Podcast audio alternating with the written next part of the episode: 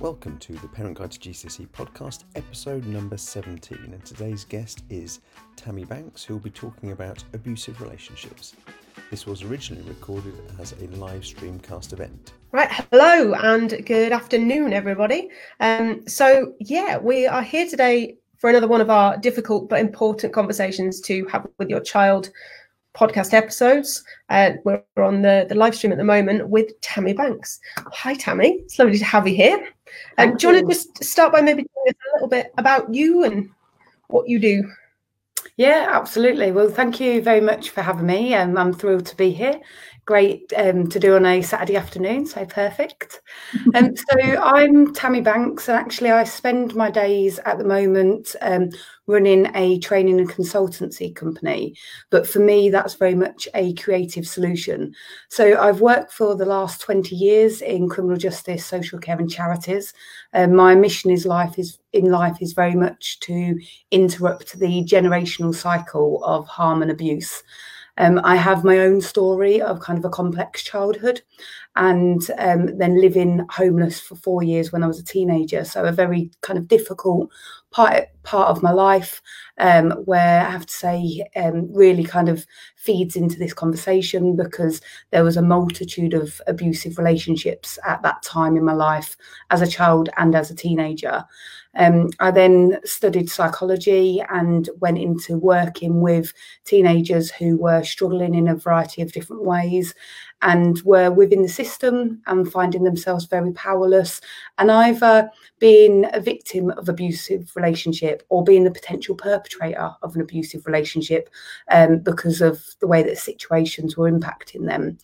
Um, I have I did a TED talk recently that kind of talked a little bit about my history and why I think it's so important to have these conversations and for us all to be very open um, and transparent and real about actually the difficulties that our teenagers may face.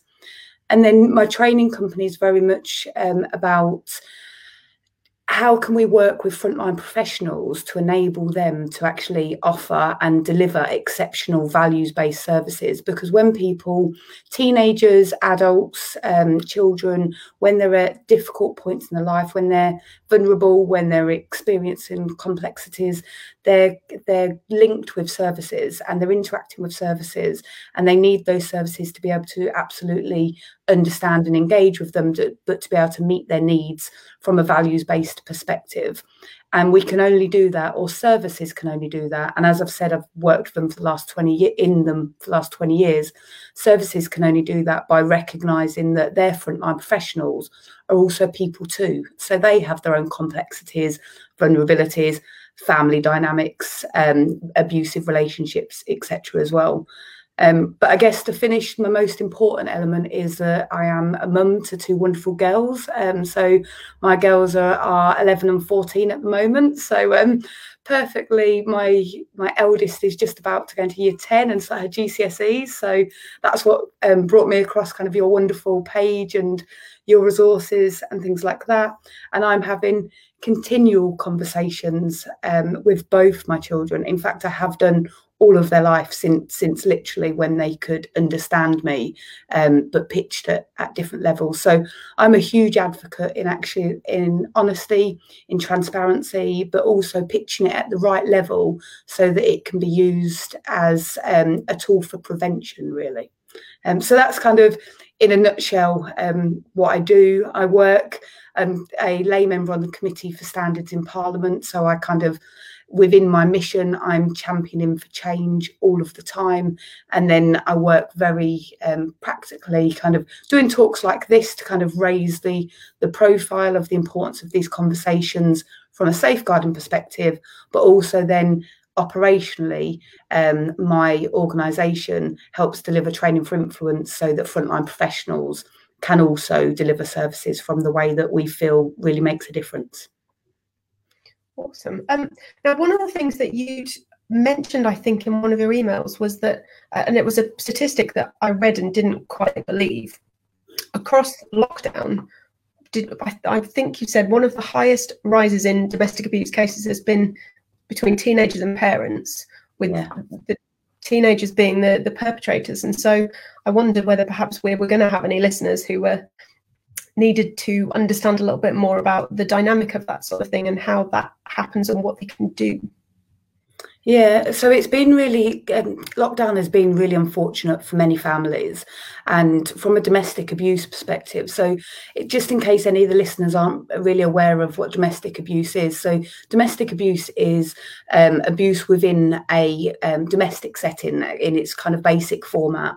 And so it can be um, in a relationship um, from if you think of female on male or male on female or same same gender relationships it can be with grandparents it can be with um, children it really is about that familial um, setting and within that domestic setting. And so domestic abuse crosses across all of those. And then it's very much it can be displayed in a variety of different ways. People quite often go immediately to kind of thinking domestic abuse is physical abuse.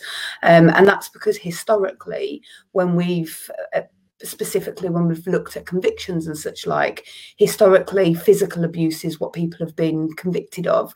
But actually in 2016 there were some changes in the legislation to really also include um, coercive and controlling behaviour because there was a real recognition that actually that emotional abuse um, can be just as damaging as physical abuse. And actually any physical abuse has an emotional element to it as well so within within lockdown, unfortunately, what we've seen is a real increase in pressured situations, and um, within that, we've had families who some who were already struggling, and some that weren't struggling previously, but now finding themselves in a in a situation where actually they're they're in the same four walls as each other all of the time. And that can be really difficult for anybody.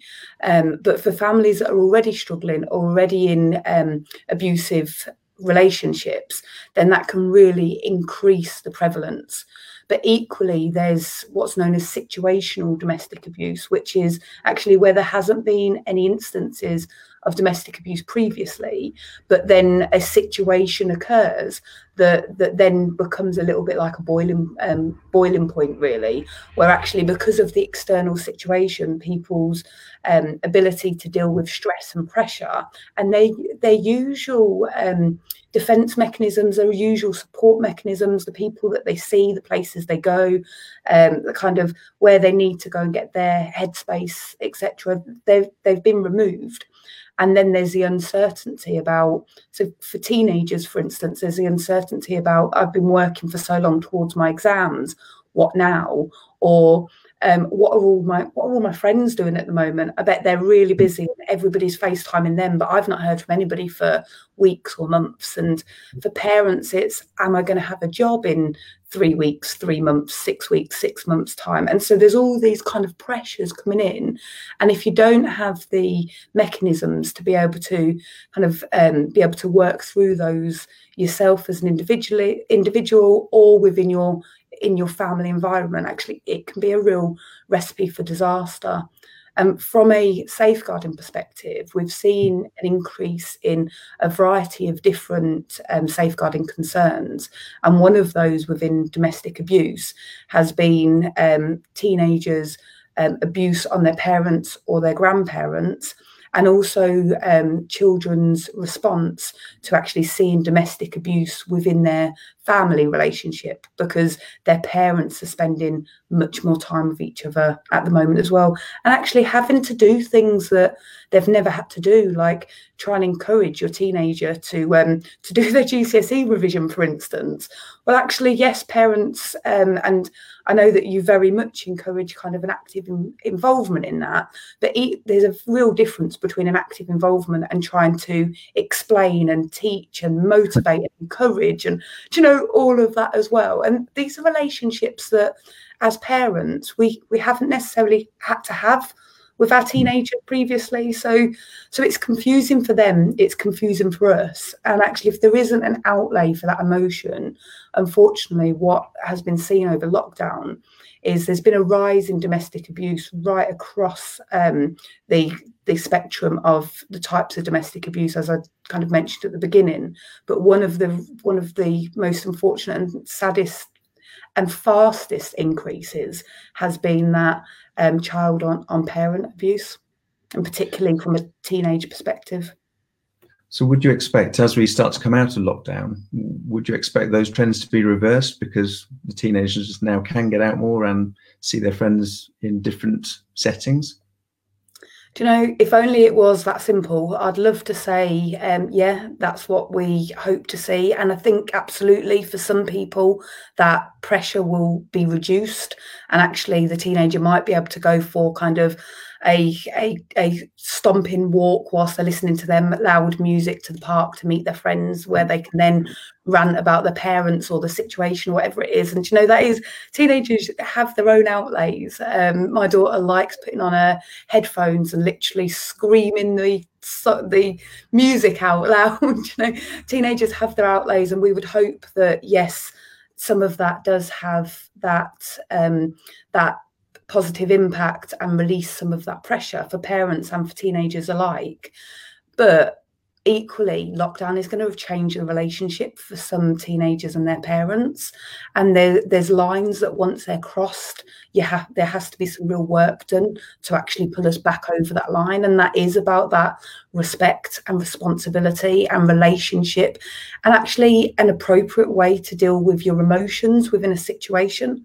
Um, and so some of that really needs some specific work and unpicking um, within that. And also it depends on the different levels. So there's there's a real difference in levels between kind of controlling and coercive behavior to um, real kind of physical and emotional abuse and we will be seeing and i know that I, certainly it's been a real shock to my system to see my 14 year old in the last 18 months go from being physically smaller than me and kind of doing everything that i ask really quickly to actually being five inches taller than me wider than me. And actually if she wanted to physically she could just knock me to the ground. You know i would have no strength in that. And actually our teenagers they they are growing and learning how to manage their own bodies and recognizing like she she does kickboxing and she thinks it's hilarious now. Do you know when we're messing around she thinks it's hilarious now that she knows techniques that I've got no clue do you know? But actually they you know the relationship that we have is positive. But that's been a real recognition for her that she's stronger than her mum because actually her mum's always been her mum do you know? Um, so it, it's all of this is happening um, in a time where we're under really false circumstances. So all of these emotions are going all of these frustrations are going um, and we're trying to deal with things that we we never foresaw at all. And emotions teenage emotions are complex within themselves and we we do everything we can to kind of um, work and support them to develop positive emotions, whilst also as parents recognizing and understanding and reflecting on our own teenage years, no matter how much positivity is put in there. Um, being a teenager is a, is a time of angst and confusion and misunderstanding and it's about being able to kind of recognize and support through that in a positive way and we i guess within lockdown we have to kind of recognize that also parents are distracted. You know i know that particularly at the beginning of lockdown i run a national training company and um, we do face-to-face training. And overnight all of my we've got 40 odd facilitators and overnight all of them had no work. Do you know we had a year's worth of training cancelled. Now i had people on the phone to me saying how on earth am i going to pay my bills? And i was like how on earth am i going to pay my bills? Do you know so there's all those pressures and even though I've been in the house with my children continually for the last four months, actually there's been days where I've seen them for an hour at lunch and an hour at tea time.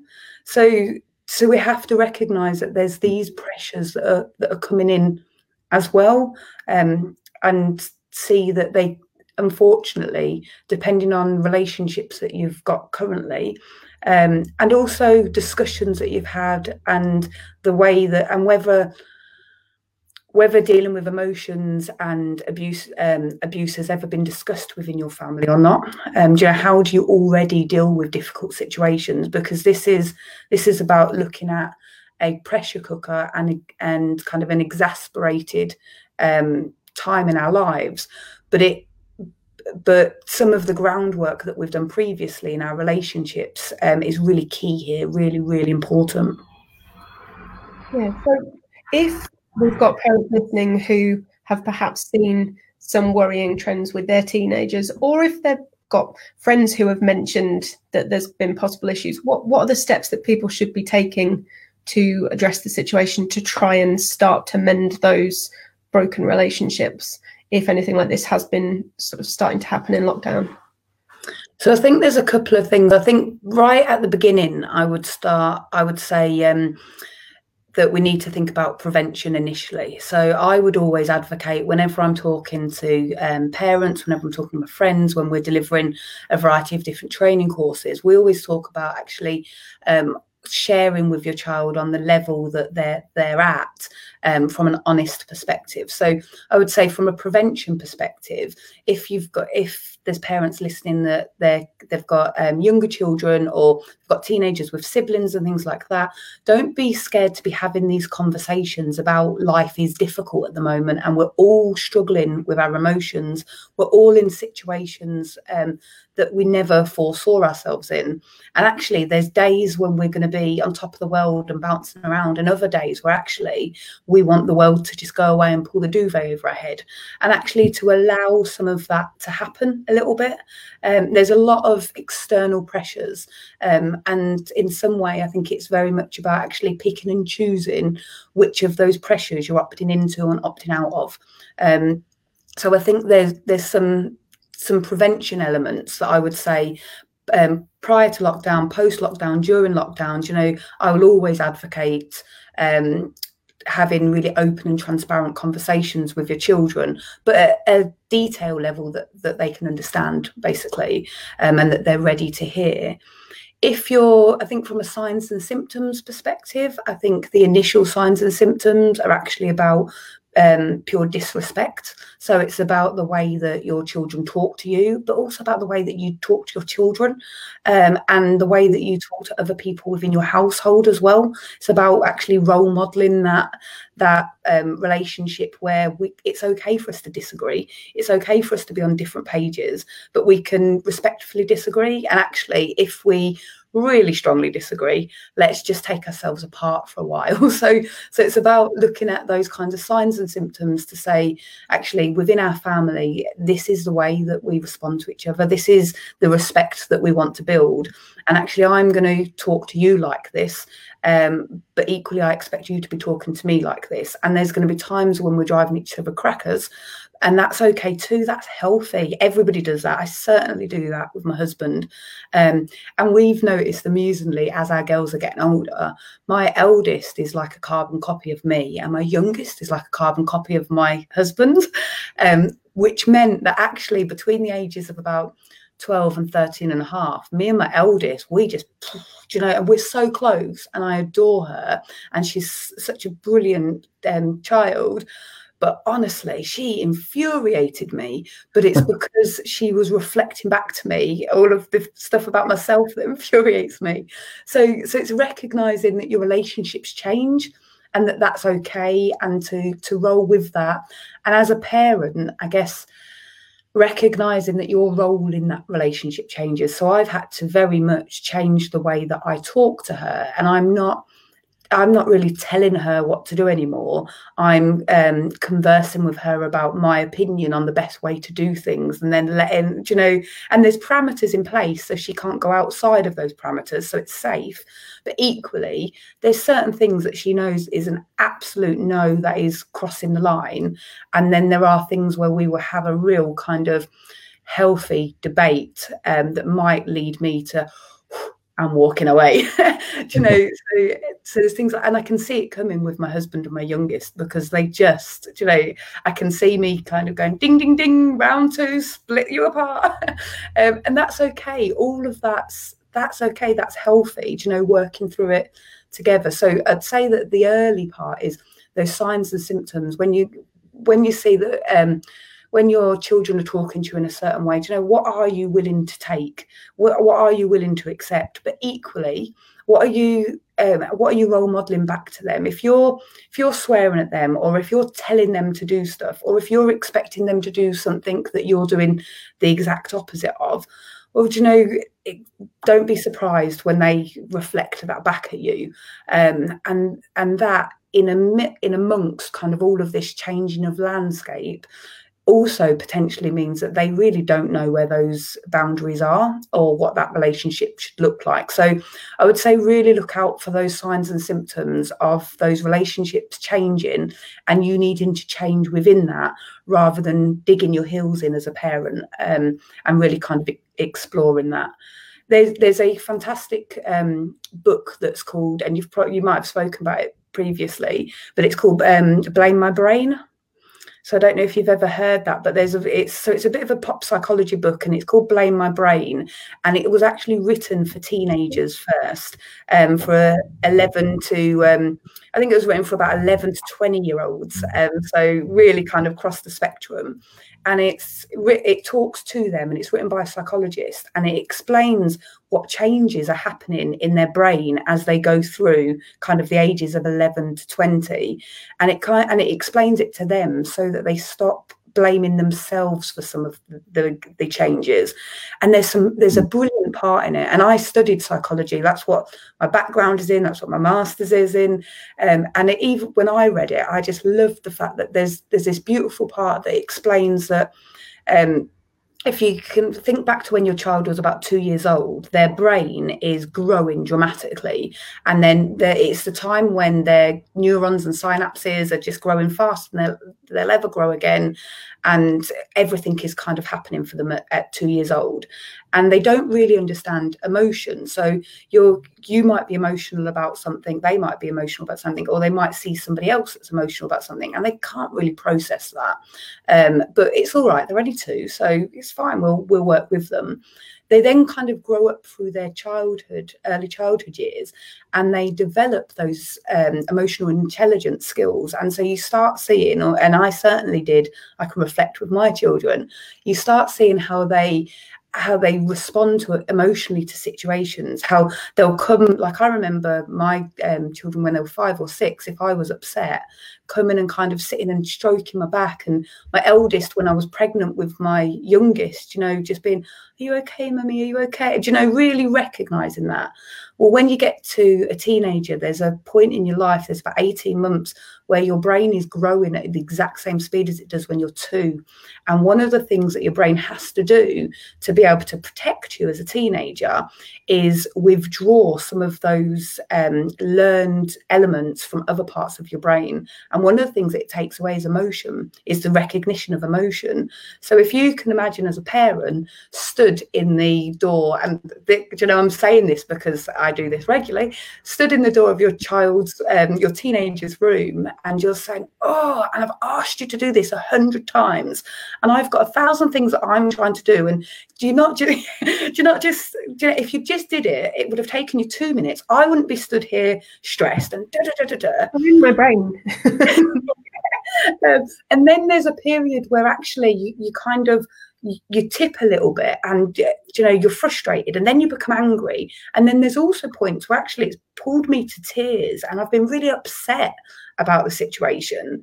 And my really emotionally intelligent teenager is stood there just like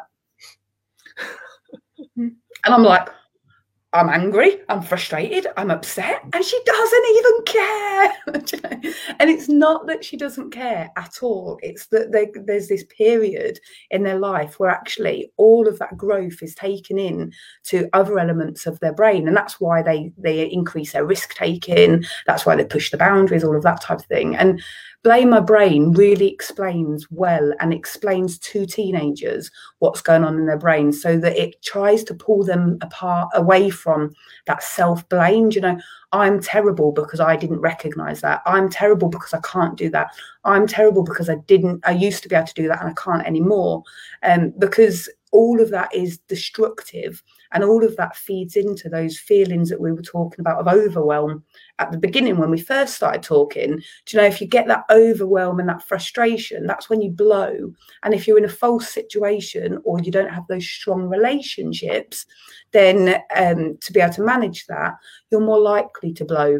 And that's what we're seeing um, more within lockdown from a domestic abuse perspective. It is those mechanisms.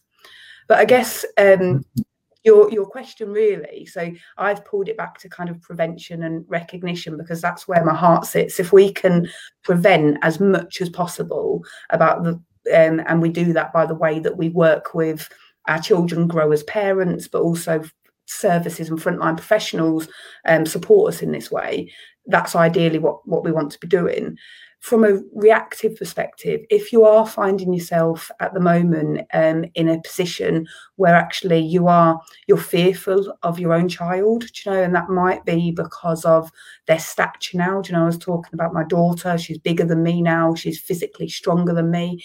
It might be because of some of the things that they're saying. It might be that they're um, taking taking money from you. It might be that you're asking them to do things, stay in because it's lockdown. They're doing the exact opposite. Do you know if you're if as a parent you're finding yourself um, within a difficult situation where actually you're starting to be fearful, then it absolutely is time to look for support and um, look else look outside the family home for some support. If you're in that early stage where it is about actually you've not um, you're you're parenting your child and you're wanting to think about prevention that's absolutely manageable yourself. And i would say get in touch with you guys get in touch with us you know um, look for those support to have those open conversations. If you're in that signs and symptoms kind of time that again perfect that's absolutely manageable um, within your family and with your friends and ask for some support and get some guidance and things like that.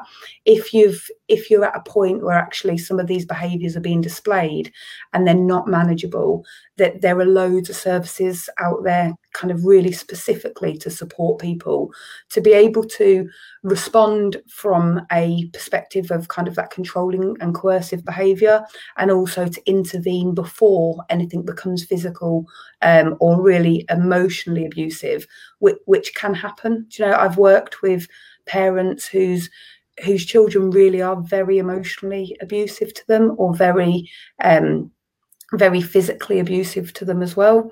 So at that point, it's about looking for other services. And there's some brilliant um, domestic abuse support services out there that are really specific for domestic abuse. Particularly, it might have been a case that prior to listening to this podcast or watching this live, um, you might not have recognised that it was domestic abuse.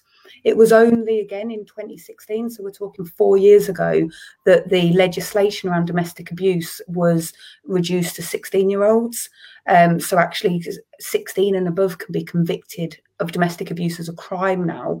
Um, historically, there was no, although people knew it happened, there really wasn't any. Um, any recognition from a legislative perspective now within social care and within domestic abuse services, they have a, a real recognition that actually um, a domestic abuse situation can be can happen within any setting. You know, talking really kind of 11 plus really, but you can see some of those signs and symptoms even earlier than that. And um, family support services within social care at the kind of the earlier intervention stage are absolutely available to be able to help you intervene at an early stage to be able to manage some of those um, relationships. And it could be that there's a variety of different kind of um, elements within family situations and then also within people as individuals that can compound an impact. And so it might mean that actually you need access to some specialist services because one one element may um, need a little bit more support than another. And it might be that, as we've said, those those different um, pressures um, or situations are mount them connected together that's when you get that compounding of um, impact and effect that then leads to this situation so i would always recommend that people do look at there's there's things like um IDAS, which is the Independent Domestic Abuse Service. Um, there's domestic abuse services that are specific for um, same gendered relationships. There's some, and you can Google and have a look, and there's a whole host that come up. There's also now um, all of the pharmacies in the UK, particularly because of lockdown, have responded so that they recognise that people are coming out of their homes less. And even now that lockdown has been um, reduced, but social distance is in it, as in um, it's it's more difficult for people to access services. So um, previously somebody might have raised something with a teacher, for instance, but their children might not be at school at the moment, or they might have raised something with a friend that they were having a coffee with or something, but they're not seeing their friends when they're meeting with them online, their teenagers in the background, or um, their partners in the other room, or whatever it is. So pharmacies have responded by saying that actually within pharmacies now, anytime if you want to have a private conversation about anything, you can just kind of highlight to them and they'll make an excuse and take you into a separate kind of um, consulting room really and enable you to have those discussions. And pharmacies are really well placed now to be able to um, signpost to to services locally social care locally family support centres locally kind of um, mental health services locally different different things like that. Um, but there's also a lot of national support agencies that are operating kind of text phone text lines at the moment and phone lines and things just within the recognize um, recognizing actually where you might turn for support previously um, you might not be able to at the moment. And there is if you so part of my training company we did um we've we do podcasts as well and we've been doing podcasts um over lockdown about each of our core training courses that we deliver to frontline professionals. And one of those um, is called Domestic Abuse in Lockdown. And that was a course that we were commissioned to write for frontline professionals working within social care who are actually, they're meeting with parents still, but they're meeting with them across a screen. And actually, how can they how can the professionals spot the concerns from the parents without the parents saying anything um, or from the um, person in the relationship with an, a partner and the partner might be in the room and things as well. So, so if you do want to know specifically more about domestic abuse in lockdown, how it might um, kind of present itself, and specifically within that podcast, um, Sophie, who's the co-host, she's the facilitator for the course. She talks specifically about where you can go for help. Um, so that's a really good 20-minute podcast that kind of says, and these are the places you can you can go and seek some help. So if you if you are listening to this and you think, actually, I want to explore a bit more, I want to get some help, go and listen to that, and it, it will lead you kind of in the direction that you need to go. and we'll, we'll, put all the um, links yes. in the show notes as well. I'll put it in the comments yeah. and in the show notes afterwards so that people can get hold of all these these resources. Yeah. And um, so I think my my other question was going to be, I know as as teachers we were always trained to to spot signs and things and you're trained in what to do if somebody comes to you and tells you something that you know you need to pass on and things what i didn't ever get as a child i think um, because we didn't have these conversations. I don't I don't remember. Was if one of my friends, because I'm pretty sure I went to school with someone and was reasonably good friends with her, and I'm pretty sure she was dealing with some issues like this at home. But I wouldn't have known where to start, what to do, how to help, how to to spot that. So is that something that parents could is there a way for parents to talk to their children and say look if your friend if you spot any of these kind of things happening with your friend tell me because we need to do something about it. What are the sorts of things that kids could be looking out for? That yeah, kind of stuff. yeah well, sorry no, no, that's fine. I, I talk about this regularly, kind of from a perspective of um, I really champion the fact that safeguarding is everybody's responsibility all of the time. And actually, we've all got, and, and my children laugh because they say that I've got this safeguarding radar and they kind of think it's like laser beams that that's going everywhere and kind of ass- assessing all of the situations. But it's interesting because as they've grown up, they bring things to me all of the time. They bring things from me that their friends have posted on Instagram. Um, they bring things things from, from me about things that their friends have said to them at school or even sentences that their friends have said that just kind of really have this edge to them and and it's raised the heckles in in my children. And so i'd say kind of really playing back to what i said um, a little bit earlier about that prevention is the more you have those open conversations with your children the more that they know that these situations happen. Um, we we try and protect our children um, and we you know we want them to think that the world is a wonderful place. Um, I would argue that by the time they get to teenage years, we, we can't really be doing that. We can contextualize it.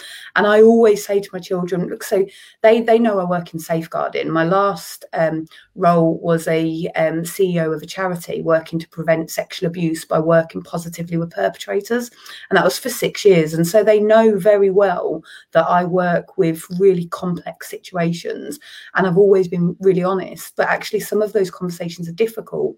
And the younger they are, particularly when they have a perception of um, adults are all all brilliant and all perfect and you know adults will and the world is all wonderful. When when our children have those perceptions we don't want to burst their bubbles as their parents. And actually i remember being furious when my eldest was about five and she went to school and they learned about the world war um, because she came back and she was crying her eyes out. And at that point, literally up until that point, she really did think that most of the world was a shiny, happy place. And so I remember kind of that whole, as a parent, that, that devastation factor.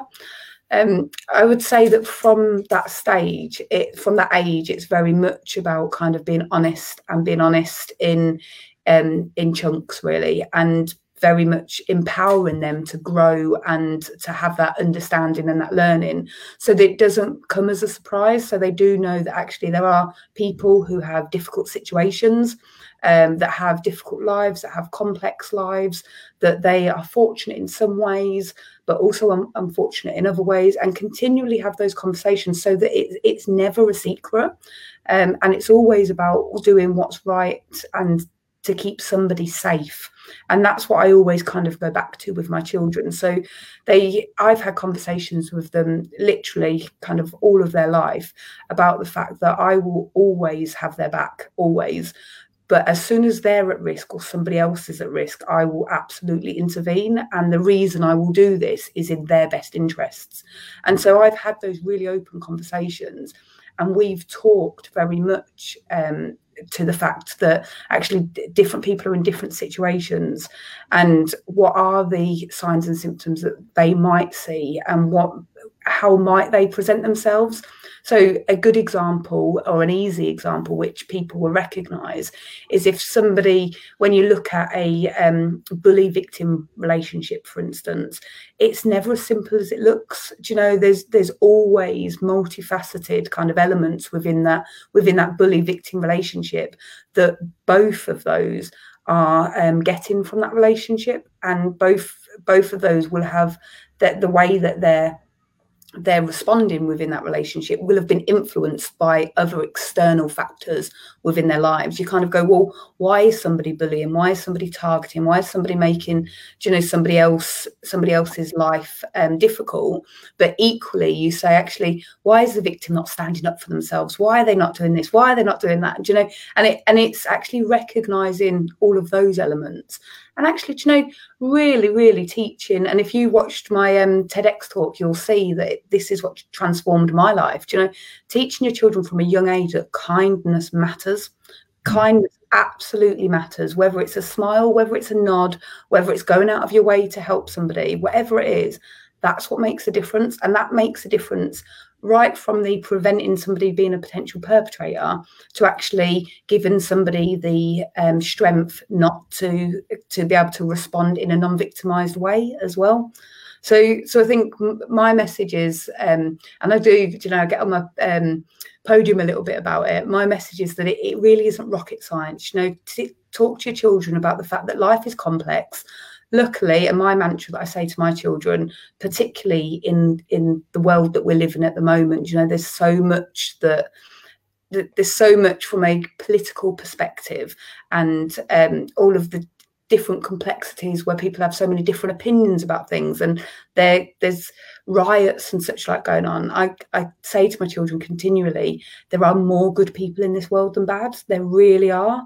And actually lots of the bad people or the ones that we're um ones that we're kind of putting that label on are actually confused, misunderstood, complex people that actually in a different environment in different circumstances would respond very differently. And I I um I put myself very much in that bracket. If I go back to my teenage years, if I if my kind of generational cycle of abuse that I was part of wasn't interrupted by um, the teacher that interrupted it and kind of set me off on a completely different um, path and gave me that hope and that love and ultimately showed me that kindness, actually, chances are that generational cycle will have continued. And I wouldn't have two phenomenal girls who are just flying high at the moment.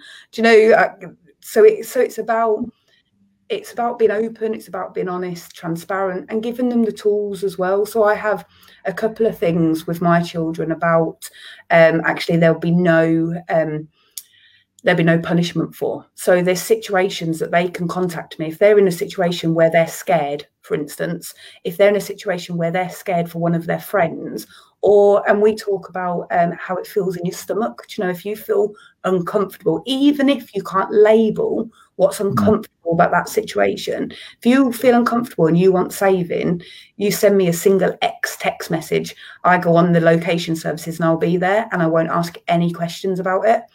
I'll, I'll hope you'll share it with me so that I can support you through it.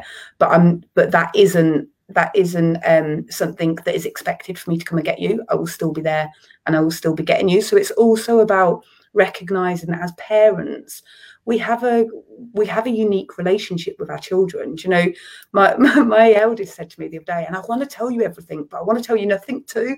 And I was like, oh well, that that works really well, doesn't it? so, so Sorry, say that again. There's got to be some middle ground somewhere. Sums up yeah. perfectly, though. yeah, yeah, exactly. So, so when they're looking out for their friends, if if things, if they're so some of their friends, if they're if they're somebody that is being kind and is kind of there for their friends. And I'm not talking about being walked over. I'm talking about being kind. You know, it's very different.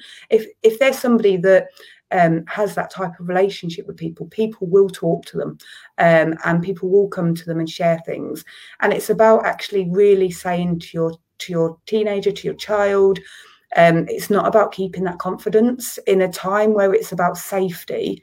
It's about sharing that. And as a parent, I say to my children, um, if when you share that with me, we have a discussion where we together judge that somebody's at immediate risk or a future risk, then actually I will um, insist that together we have a plan of action. If we if we discuss it um, and actually between us we we think that there isn't somebody at immediate or um, kind of future serious risk, and actually I'll help you kind of put together techniques of things that you can potentially do. So um, my daughter once kind of brought to me, I'll give you a few examples. Once brought to me that she had a friend that was in a relationship with a boy, and the boy was being um, quite abusive to her. Now, it wasn't at um, extreme levels, it wasn't physical, but he was really trying to control her. She was about 14 years old. Um, and what I did was I spoke to my eldest. We talked through some different things at different points. She could take into the conversation with her friend, you know, to kind of give that a different perspective. And oh, so how how does that make you feel when he does that? And oh, but didn't he say he loved you? Do you know, really pulling out that incongruence to help her friend see see that actually th- this isn't normal, so that she does have um, some some other, I guess, of a voice that kind of allows and supports her to think differently. That's enough in some situations. Being that person is absolutely enough. But equally, I've had my daughter bring to me um, Instagram posts where people are saying, where her friends are saying that they're going to harm themselves that night um, because of a situation that they're in. And actually, we've we've then responded that in a very different way. Which, in actual fact, we contacted the school in that situation because the relationship with um, that teenager and their parents wasn't very positive, and we were very worried at that point that that might exacerbate the situation. So we we contacted the school. So it's a, it's a variety of different. Um, different ways of responding i would say depending on the situation but the the thing that connects it all together is if you're role modeling open and honest conversations with your children about difficult situations and your teenagers about difficult situations um, then they're going to be doing that in their daily life anyway, and they will be coming and talking to you.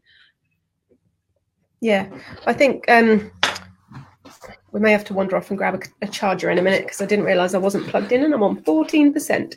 Um, I one of the th- the first things that they teach you as a teacher when you are doing your safeguarding training is that generally when a child comes to you with an issue, they'll start with you have to promise not to tell anyone.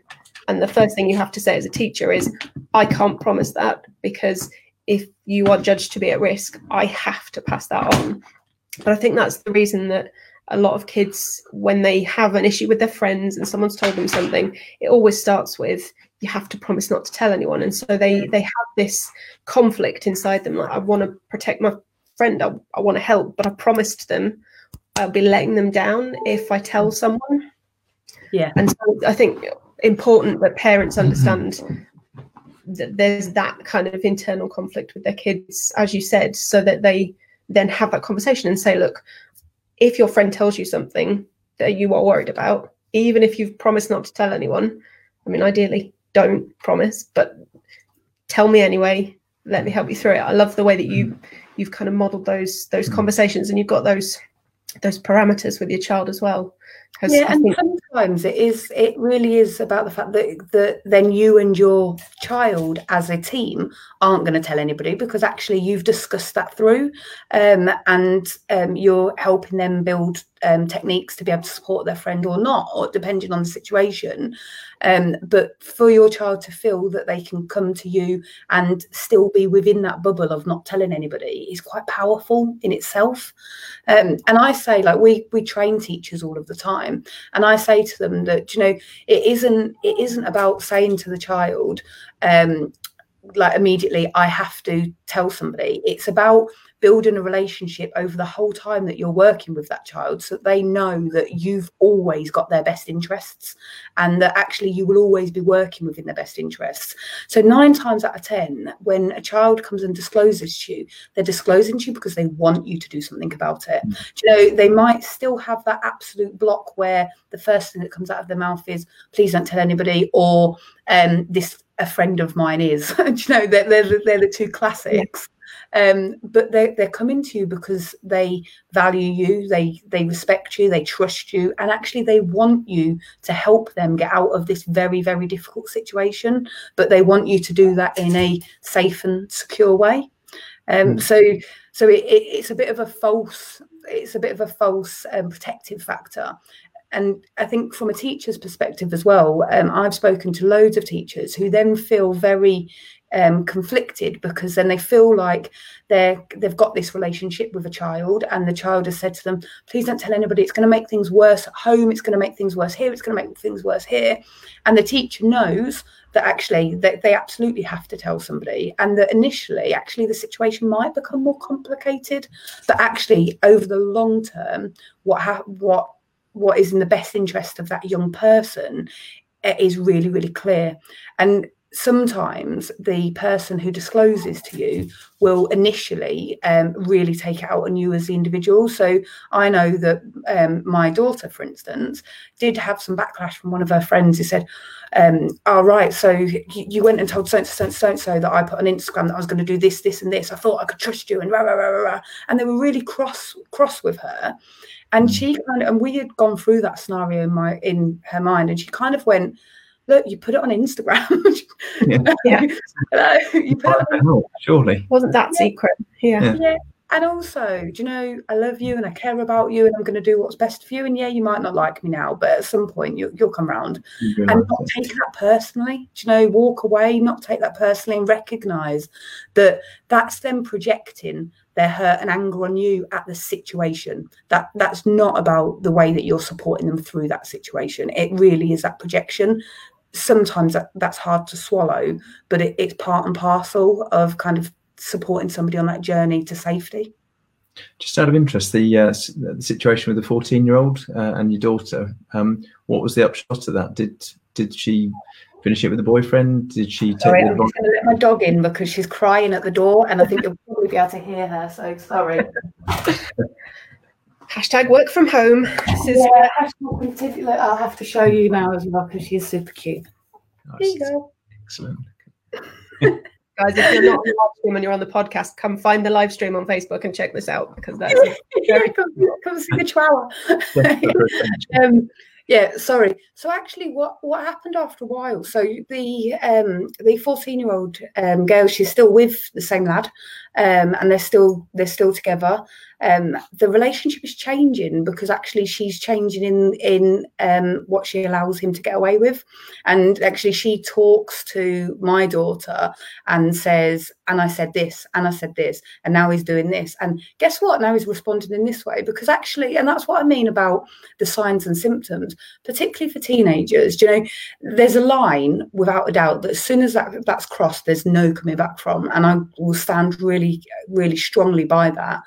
But equally they're they're testing out their relationships at the moment. They're seeing how far they can push. They're seeing how controlling they can be. They're seeing what they can get away with. How much can this relationship be on their terms? And so the, those initial signs and symptoms of um, so one of the things that she was saying to my daughter was, um, he doesn't like me coming out to meet with my other friends. He just wants me to meet with him, and he makes me feel really, really guilty about it. And so she would then meet with my daughter and her other friends, and the f- first part of that she'd be really upset because he'd be texting and saying, "Well, you could be with me," etc. Well, now she she's very much kind of laid down the law and said no, these are my friends. I will be meeting with them, and I will be meeting with you too. It's it's not mutually one or the other kind of thing. And actually, he's responded by that. By now, he goes and sees his friends. Do you know? So so they've kind of worked worked through that together because she she is having these conversations with her groups of friends that are saying, no, this isn't right. Don't don't let him tell you to do that. Do you know? And it's interesting because my daughter's um, got another two friends that are um, both girls and they're in a relationship together. Um, and they've been going through the exact same kind of this is their first serious in inverted commas relationship. Um, they're 14 years old. They're trying to work out kind of um, who's dominant, who's not dominant, how's this relationship going to work? They're, they're learning at the moment, and this is the perfect time, just like I said with about parents, to actually be being that positive role model, kind of um, influencing that discussion, influencing that internal dialogue that they're having with themselves. So, my daughter's friend initially may have been thinking, "Oh shoot, should I be spending all this time with my boyfriend? Is is that what you do?" Now she's thinking, "No, I want to spend time with both." you know, um, so it's about supporting them to have that internal dialogue and um, really kind of empowering them to recognise actually they want they should be happy and safe, but so should everybody else as well. And so we all have a responsibility in the way that we respond to situations, the way that we recognize situations, but equally the way that we act within situations as well. And that's why a lot of the work that I've done previously has been with people who are um, kind of labelled as potential perpetrators and at risk of causing or harming other people because actually intervention and support and guidance and showing people a different way before they cross that that um, line that we've talked about can make such a significant difference as well. And that's what I'd say to parents about talking with their um, children and young people and teenagers if they're starting to display some of that real kind of disrespectful behaviour. Um, it really is about actually putting those parameters in place, starting to have those conversations early and not allowing that to get to a level um, that is really difficult to manage and becomes dangerous because that's when you, you do need professional services to support you to then come back from that. But if we can stop you getting there in the first place, that's exactly what, what we want to achieve. I was going to ask about the 14 year old boy. Where do you think he learns those behaviours in the first place? Is that part of the generational cycle you're talking about? So I think, oh gosh, that's like the a, a huge question in the sense of like some of it will absolutely be about the situations that he's in himself. So it'll be about um, behaviours that he's seen role modelled in other places. That might be um, the algorithm of his Instagram. Do you know? I don't know what he's following on Instagram and what's what's on his feed constantly. That might be he might have been um, watching um, different pornography, for instance. You know, there's a huge upsurge in teen- teenagers accessing um, pornography during lockdown. So it might be that actually, and I don't know whether you know, but um, 96% of pornography is um, males treating females unfavorably. Um, so, so if that's the schema that he's receiving from kind of look, watching things online like that, or from his Instagram, I don't know how his parents' relationship is, or whether he has parents. Um, the same with the two girls that were in a relationship. You know, there's so many different external influences that kind of influence the way that we respond in different situations and the way and what we think is normal in different situations that it's not until we're introduced to something that that starts to change. So we talk a lot in all of our training about kind of our frame of reference. And i i mentioned it in my tedx talk where you um you literally go through life with this invisible suitcase and every experience you have everything you see everything you do pops into this invisible suitcase and it gives you your frame of reference. So when you're then in a similar situation so if we're thinking that this might be their first um first kind of serious ish relationship when you're in a serious a similar situation, you go to that invisible suitcase and you pull out things that are um, that you've experienced that are similar, that you've seen that are similar, and that might be that you've seen I don't know EastEnders a few thousand times. It might be that your parents have got good relationships, bad relationships. Um, it might be that your grandparents. It might be people at school. It could be a whole host of things. You might have a really complex childhood yourself. You know, you might have experienced different things but equally, you might just be a teenager and trying to work out what works for you um, and what you can get away with and how, um, I guess, egotistical you can be in your relationships, you know, and you might be just testing some of the boundaries and you might just need pulling straight back into them um, to recognize actually what what is okay and what isn't okay because there's the huge conversation happening at the moment isn't there about um, consent? And that kind of feeds into all of this with regards to um, actual parameters and expectations and things like that. So I think we're, as individuals, we're influenced by so much within our lives. And that's no different for teenagers whatsoever. Those influences come from absolutely everywhere. Um, and at the moment, particularly as teenagers have been in lockdown, actually those influences are limited to what they're seeing on their screens. So if their positive role models are their teachers, uh, their positive role models are the sports clubs that they go to, their positive role models are some of their friends that live over in the other side of the town or whatever it is and they're not having that influence but they are having the influence of their algorithm that they've set themselves on social media or the pornography that they're watching because their hormones are going crazy or whatever it is. If they're not having um, the the positive influences to balance it up then you know you you can find yourself down a little bit of a rabbit hole. So it then is about kind of having people around you that can can support you to grow positively in that way it's not, I think the one thing that I advocate continually is that wherever possible, it's not about blame, it's about prevention and recognition and understanding. Yeah, absolutely. It's um, a lot to think about there. A lot. I think we could probably talk about this for another two hours and not not cover everything. But um, aware we're we're now at an hour, which is. Oh wow! Yeah. Sorry, I can't talk. No, don't mm, apologize. It's been thank amazing. Um, thank you so so much. And uh, if we uh, will we'll make sure that we put all the resources and things and the podcast episode that kind of stuff into the comments and into the show notes depending on whether you're watching it live or whether you're listening on the podcast um, and, and TED talk which is uh, yes the the link to the TED talk is already on the live stream we'll pop it on the podcast as well but that has been so enlightening I think there's a lot of really important things for parents to think about there. So thank you so, so much for your time.